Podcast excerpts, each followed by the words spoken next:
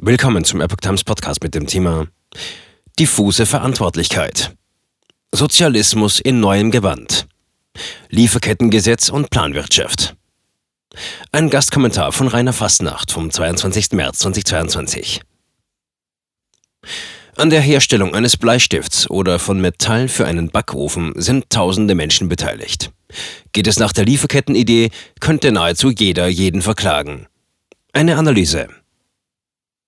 In diesem Artikel soll es nicht um die Details des deutschen Lieferkettengesetzes oder jene des aktuellen Vorschlags von EU-Justizminister Didier Reinders gehen, sondern um das planwirtschaftliche Denken, das hinter solchen Interventionen steht. Die Ziele, welche hinter den Vorhaben stehen, sind aller Ehren wert. Die Vermeidung von Kinderarbeit oder die Reduzierung von Umweltschäden bei der Förderung von Rohstoffen dürften überwiegend auf Zustimmung stoßen. Dabei klammern wir an dieser Stelle einmal aus, dass es selbst beim erstgenannten Thema durchaus abweichende Positionen gibt. Da die Ziele weitgehend akzeptiert werden, setzt anzutreffende Kritik am derzeitigen nationalen oder geplanten EU-weiten Lieferkettengesetz an anderen Punkten an. Häufig wird kritisiert, dass ein hoher bürokratischer Aufwand damit verbunden ist oder dass ein Rückzug aus ärmeren Ländern mit negativen Folgen für deren Entwicklung droht. Zweifelsohne gibt es guten Grund für diese Befürchtungen. Die weitaus größere Gefahr lautet jedoch versteckt in den Annahmen und Einstellungen, welche den Vorhaben zugrunde liegen. Um diese Einschätzung verständlicher zu machen, hilft es, marktwirtschaftliche Prozesse aus der Vogelperspektive zu betrachten. Unternehmer haben Netze, keine Ketten. Aus der Vogelperspektive betrachtet stellt sich der marktwirtschaftliche Prozess als ein raum- und zeitübergreifendes Netz von Tauschbeziehungen dar, das von menschlichen Bedürfnissen, Bewertungen und Handlungen ausgeht. Preise liefern die nötigen Signale für die Beteiligten. Einzelheiten, wie zum Beispiel die Funktion des Profits, die Bedeutung der Innovation und ähnliches, können wir aus der Vogelperspektive nicht erkennen. Diese Details sind aber auch nicht erforderlich, um deutlich zu machen, dass die geplanten und bereits gültigen Lieferkettengesetze auf schädlichem, nämlich planwirtschaftlichem Denken basieren. Schon der Name des Gesetzes bzw. Vorhabens verrät, dass nicht von einem dynamischen und in seiner Gesamtheit unüberschaubaren Netz, sondern von einer stabilen, überschaubaren Kette ausgegangen wird. Unternehmen kennen ihre unmittelbaren Zulieferer. Mit diesen haben sie vertragliche Beziehungen, dort wurden Güter oder Dienstleistungen bestellt.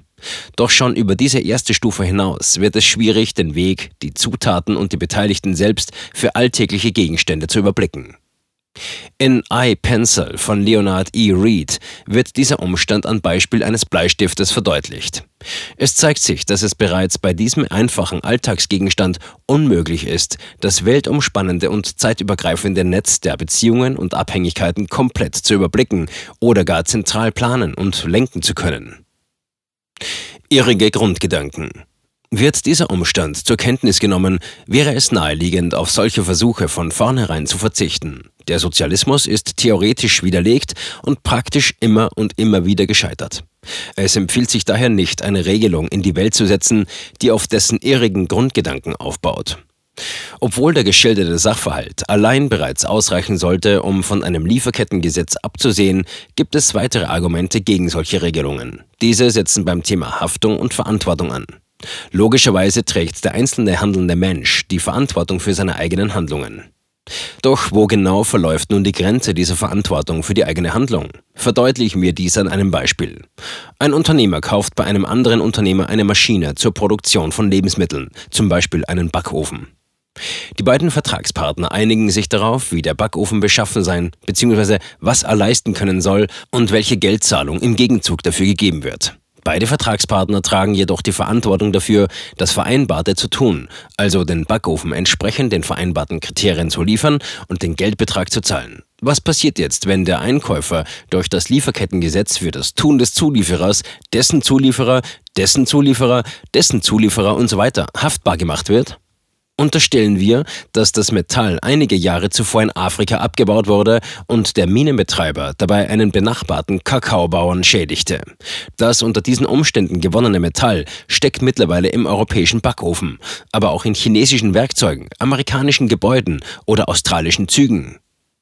In einem marktwirtschaftlichen Rechtsstaat ohne Lieferkettengesetze würde der geschädigte Kakaobauer zunächst auf den Minenbetreiber zugehen und ihn auffordern, seinen Schaden auszugleichen. Gelingt das nicht, kann der Rechtsweg eingeschlagen werden. Vor Gericht wäre der Zusammenhang zu belegen und die Schadenshöhe nachzuweisen. Jeder könnte theoretisch jeden verklagen. Existierten Lieferkettengesetze, bestünde, wenn man deren Idee zu Ende denkt, die Möglichkeit, den Schaden rund um den Globus bei vermutlich tausenden Beteiligten geltend zu machen. Jeder, der irgendwann, irgendwo, für irgendetwas einen Teil des gewonnenen Metalls eingesetzt hat, könnte theoretisch für die Handlung des afrikanischen Minenbetreibers in Anspruch genommen werden. Da diese Verantwortlichen in verschiedenen Ländern anzutreffen sind und der Schadensersatz zu unterschiedlichen Zeitpunkten geltend gemacht werden könnte, ohne dass dies transparent wäre, hätte der Geschädigte die Chance, ein Vielfaches des tatsächlichen Schadens geltend zu machen. Der Anreiz, den tatsächlichen Verursacher direkt vor Ort in Haftung zu nehmen, würde drastisch sinken.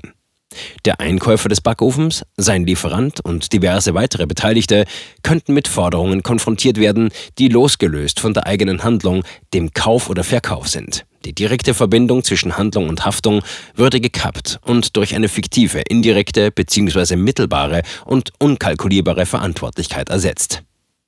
Doch damit nicht genug. Wer der Lieferkettenidee anhängt, müsste, konsequent zu Ende gedacht, nicht den Hersteller des Konsumgutes, sondern dessen Endkunden als Letztverantwortlichen in die Pflicht nehmen.